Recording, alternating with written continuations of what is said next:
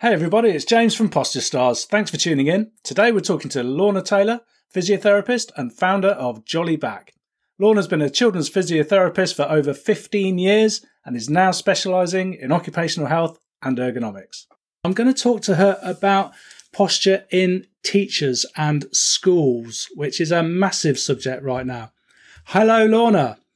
Hi, James. Thanks for having me on today. Oh, thanks so much for, for coming on. I've been really looking forward to speaking to you.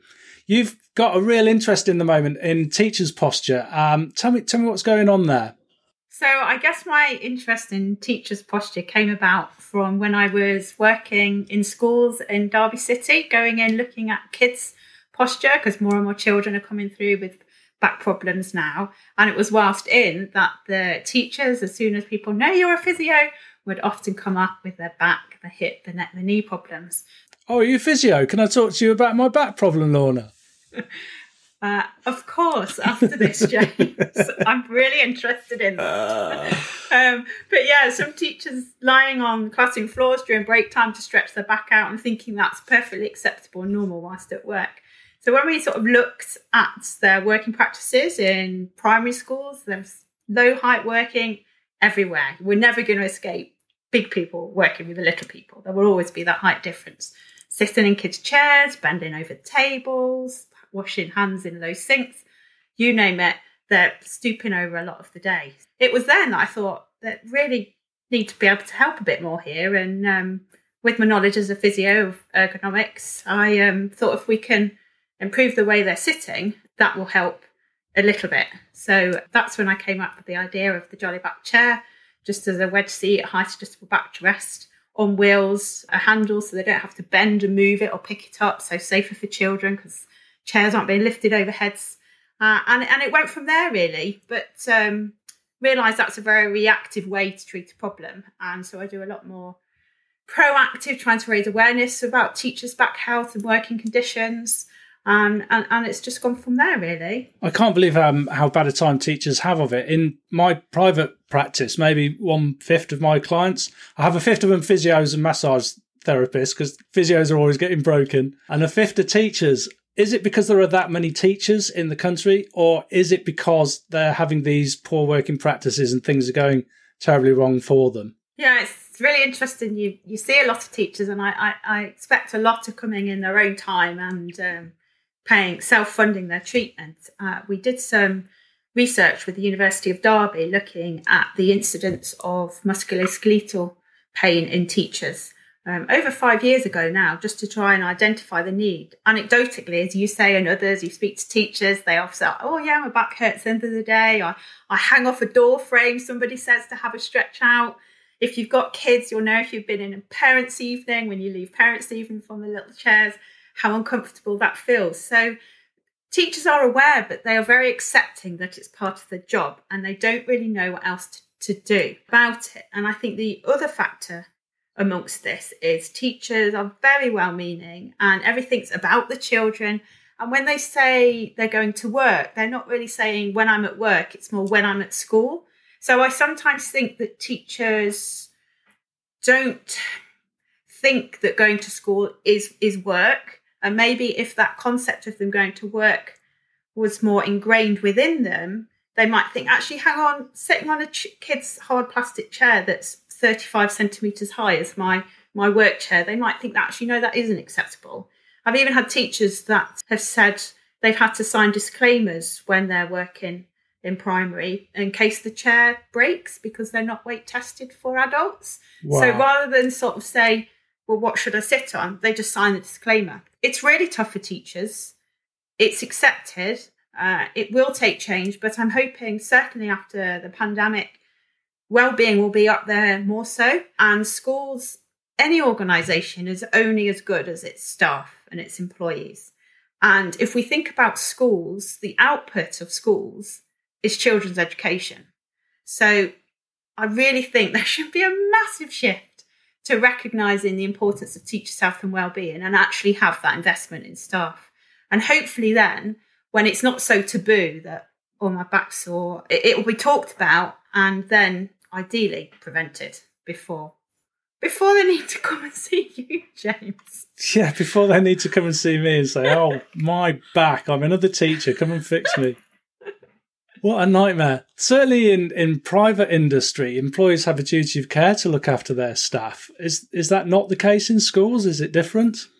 It, it is the case in schools, absolutely. And there are practices in schools that, quite frankly, are illegal, but people don't want to raise a fuss. Um, in nurseries I've been into, I've had people in tears saying they've spent sort of £400 on, on, on private treatment but and mentioned it to their manager and have just been told that they can be re- replaced. So Workplace culture is huge. Um, there are a lot of pressures on head teachers, um, nursery owners, nursery managers. I also think uh, many that come into those positions or are promoted to those positions have been teachers themselves and maybe haven't had the leadership experience and the knowledge and the awareness of knowing the benefits of investing in staff and the, the outputs you can get from well-being and occupational health initiatives. So it's not necessarily a blame, but it's definitely something, a huge area that needs needs tackling. You look on sort of ergonomics websites and it's to do with construction and healthcare and manufacturing, but but rarely you see anything about education. So yeah, that's something that I'm keen to change. Well, you're doing a, great job of working on it. I, I really hope that you start to make inroads in this. It's to me, it's really depressing when I see what's happening uh, with teachers, and particularly at the moment in early 2021, teachers are getting a great deal of praise and support for how hard they're working. And yet, on the back end, the actual infrastructure supporting them has been terrible, if, if not negligent. Yeah, when you say um, negligent, I, I, you look at teacher well-being posts on Facebook, Instagram type thing, looking at their home working environments. Now, it's not only a home working environment for a teacher; they they're actually having to teach and some of them are sitting on sofas with laptops on their lap, trying desperately hard to prop up a whiteboard behind them so they display a board to their, their teachers. And I'd just be really interested to know what, what heads and school leaders have checked in and how frequently with these teachers because there are solutions to this. There are products that can help. There are advice and awareness that can help. But when you see teachers working environments, they're sitting at dining room tables, with cushions stuffed in their back, uh, some working on an ironing board. Great that they're standing up, but are they using that in a way to stand up or because there's no other space? And yet you look at other companies where they are authorizing standing desks for their, their staff working at home, or they've been able to take home the DSE equipment because they're not in the office. Whereas teachers I don't know. I, I, honestly think they've just have to get on and, and, do with it themselves. I don't know if that's because the heads are unaware of uh, the legislation and the guidance of what they need to provide. I, I don't know why they're not providing it. I, I'm only thinking it's because they're not aware of what they need to do and how to do it rather than that they're not caring of their staff. When you said DSE equipment, then what that means is display screen equipment. And when these guidelines were set up, these were specifically for people using desk based CRT monitors. But teachers now, a lot of them, their display screen equipment may be a handheld mobile phone or a tablet propped up on something. Are those guidelines sufficient at the moment? I don't think the guidelines that were already in place are known about in schools. Um, from a DSE point of view, you've got teachers that will be using their laptops or um, technology for more than an hour a day, but they won't have had a DSE equipment assessment, which is, as we know, illegal. So I think if we haven't got that level of awareness and procedure pre COVID, it's unlikely to be happening during the pandemic. Um, I guess the important thing is what happens after. Um, certainly, raising awareness for staff about what they what they can do now, and there's plenty we you can do, as we both know, about improving your workstation whilst you're at home with equipment that you've got at home. I think key is getting up and moving, but I think it's really, really important that teachers contact their manager or their lead or their health and safety lead, occupational health, if, if they are uncomfortable or struggling at home or at school. Because if they are struggling, their colleagues will be too. And that often does help teachers because they think, by saying something, they won't be able to work and then it'll put more strain and pressure on their colleagues. They're very well meaning. But actually, if teachers are themselves experiencing these problems, so will their colleagues. So, in other words, maybe if you don't want to do it for you, and you should, you're entitled to, and you need to be responsible for your own health and well being. But if it's easier to think, I'm raising this as an issue to help my colleagues and future teachers coming through, then then do it that way. But but do let someone know because no problem it can be solved unless somebody knows about it. Yeah, so, someone's got to say something. Yeah, and often uh, it's a tip of the iceberg thing. For every one person who who has raised the awareness, there's another ten or twelve people behind them who who haven't or or who won't. Yeah, and they're willing for someone just to take that yeah. step to say. And it isn't a case of school having to spend thousands on height adjustable desks and such like. It isn't it isn't that at all. And it can be something, you know, improving the the working environment, looking at the air quality and the temperature and the lighting and and, and the design of of the actual space and the setup. So to to have better posture and health and well-being isn't a case always of spending money, but actually if you value your staff, you you need to invest in them. And ultimately they will be more productive teachers I uh, did had a case study with a school once. Uh, a member of staff had rheumatoid arthritis, so chronic pain, and occupational health recommended a Jollyback chair. So we put that in, and the business manager could not believe the difference in the member of staff.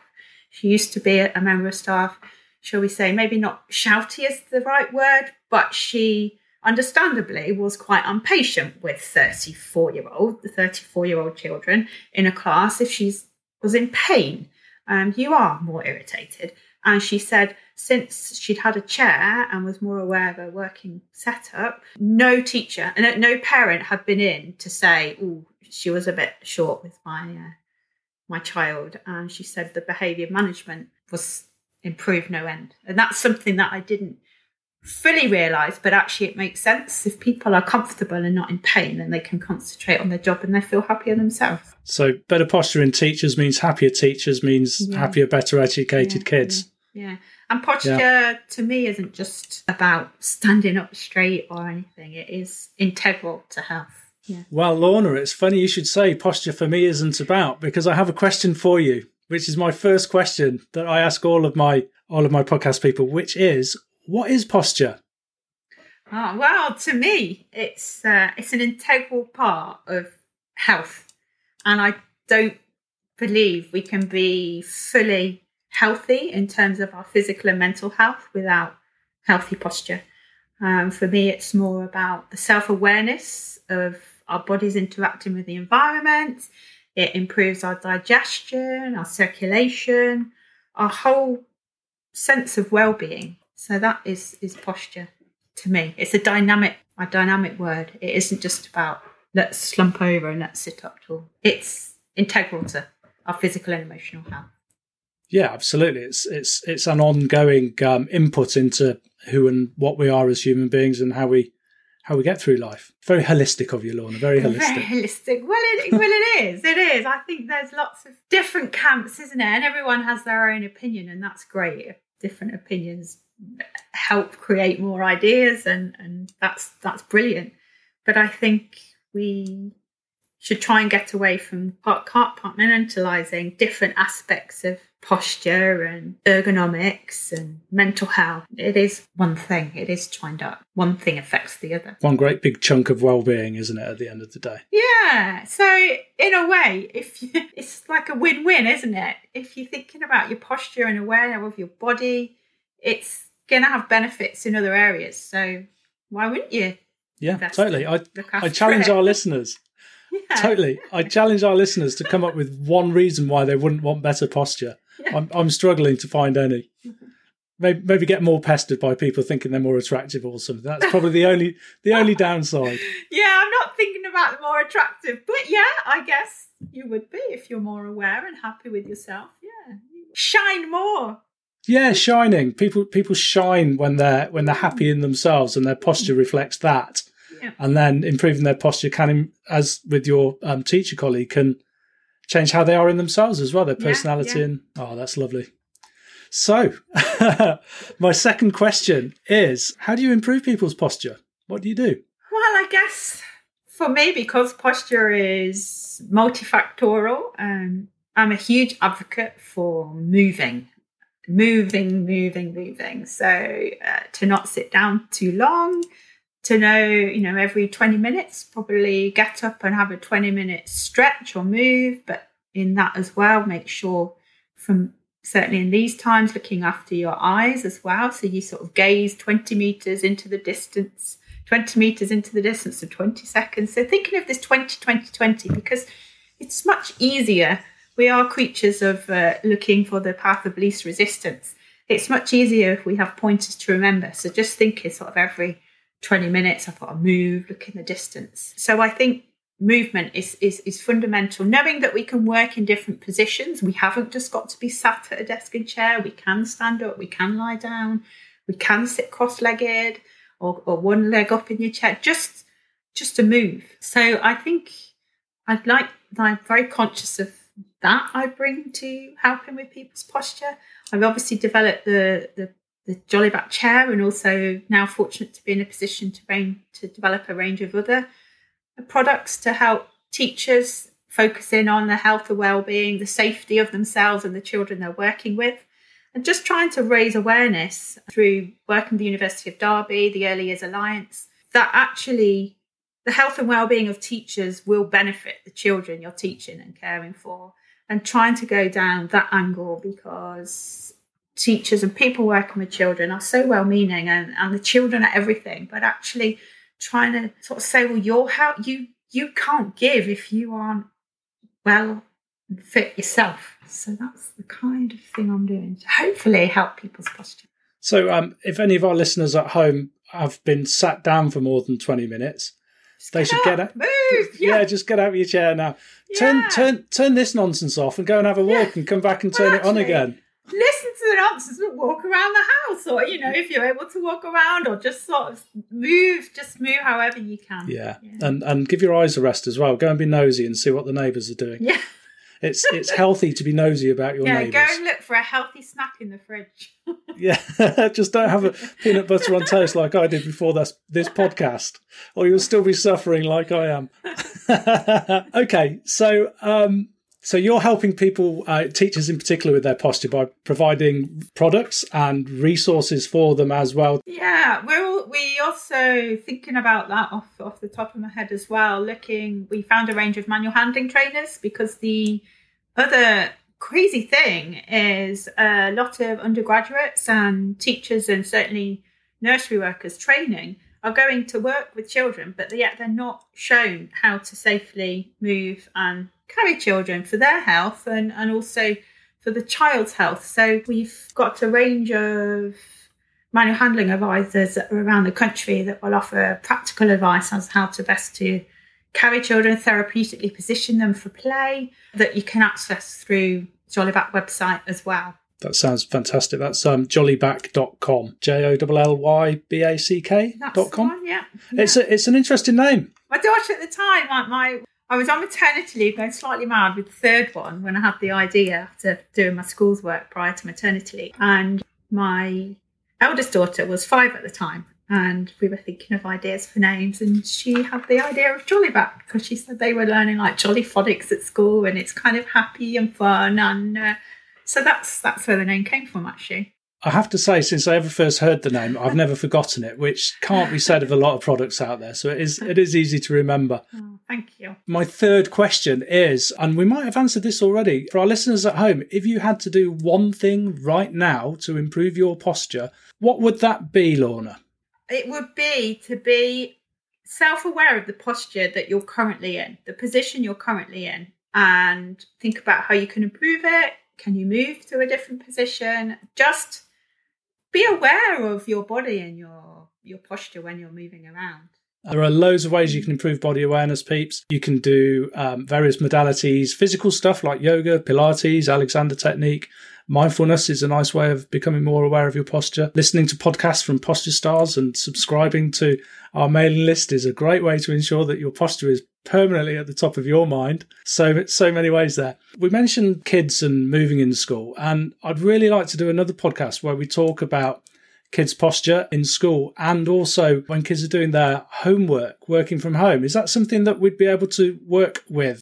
Yeah, absolutely, James. Happily help with that. There's there's lots of advice that parents and carers can do with their children at home using the equipment they've got, right up to looking at workstations for children and such like. So um, again, it's it's it's pretty endless, and I think as parents we are a lot more conscious of our children hunching over devices and working for hours in, in, in recent months. And although they will be back to school very soon, hopefully, home working and home studying uh, will continue for the years they're in education. And I think importantly, we should be setting our kids up with early habits as they go into the workforce. Uh, there's quite a lot of work coming out of Europe at the minute looking at the future generation because a lot of young people are entering the workplace with pre-existing back and neck problems and also that's, that's obviously not great for the individual but actually quite costly for employers so they're wanting to look at um, health of younger people in schools as well this is terrible because these these are the kids who are going to be paying for my pension in retirement. So I'm, I'm not having them taking time off work with bad backs and bad necks. We need, we need to, to get this sorted. Then, James. I need to get working on it. Thanks for that, Lorna. Um, okay, so Lorna Taylor of, of Jollyback, that has been really informative. We've learned a lot about teachers and the problems they're having with their posture, and I'm sure to have you back and we'll discuss kids' posture as well, both at school and um, importantly for parents when they're doing their homework. Thank you so much for coming on. I've really enjoyed our time together. Oh, you're welcome. Thank you.